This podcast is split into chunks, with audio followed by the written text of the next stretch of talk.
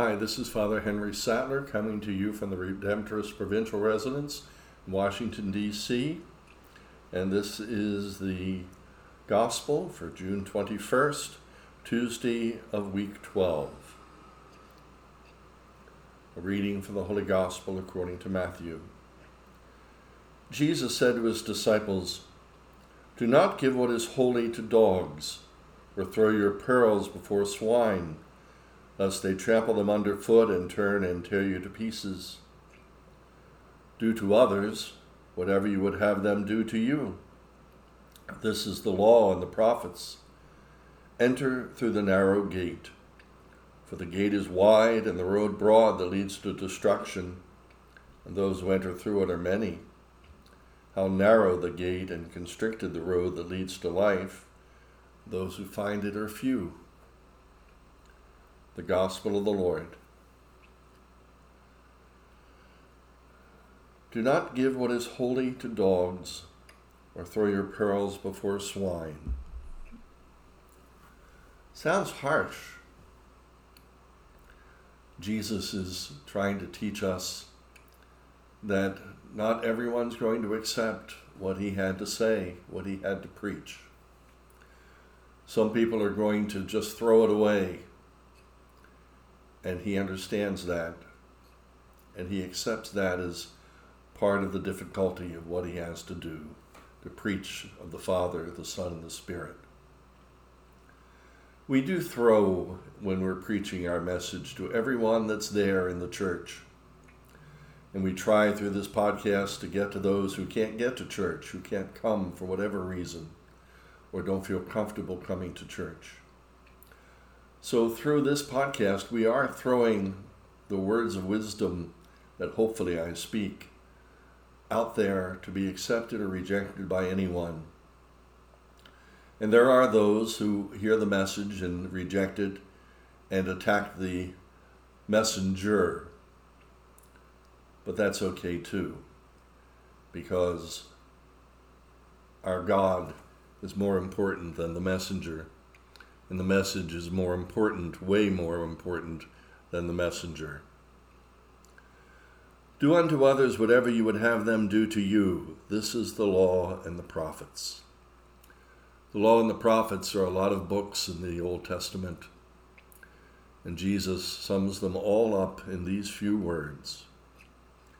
Do unto others whatever you would have them do to you. This is the law and the prophets. God's challenge is to treat each and every person that comes into our lives the way we would like to be treated. And human beings come in all shapes, sizes, all attitudes, all beards and lack of beards. We come in many shapes and sizes. And our God says every human being, no matter what they look like, no matter what they smell like, no matter what they're wearing, you are to treat as if you are encouraging and meeting God. Treat them as you would have them treat you. Jesus said, love your neighbor. Be good to those who persecute you. And that's a challenge for sure.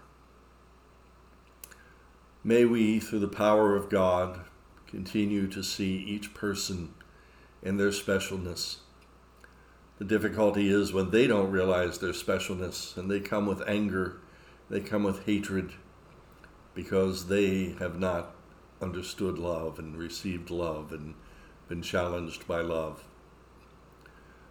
May we continue to love and no matter what comes our way. May we continue to treat others as we would have them treat us. And I'm assuming that we wouldn't want them to be mean to us and horrible to us. So may we continue to be a generous and loving people. Enter through the narrow gate, for the gate is wide and the road broad that leads to destruction. We can go many different ways in our life. There are many paths. There are many ways that we can walk. And sometimes we may feel that those who are walking other paths are being treated better and getting ahead, that we're being left behind. But our God doesn't forget us. No matter how wealthy we are, no matter how poor we are, no matter how healthy we are, no matter how sick we are, our God loves us. Our God doesn't leave us behind. May we follow the path that our God lays out for each one of us. Because although we're all on the path of the kingdom of heaven, our individual journey there may differ. Some are lawyers, some are doctors, some are bookkeepers, some are priests, some are sisters. We don't all follow the same path in our life, but we follow the path that our God has laid out for us on the journey to the kingdom of heaven. Our ultimate goal, our ultimate location is the same, but how we get there, how many detours we have on the journey, is true and unique to each one of us. May our God fill you with his love and with his blessing. Send his Spirit to guide you on your own personal journey. May you always feel the love of God in your heart so that you can give that love to others. God bless you and have a wonderful day.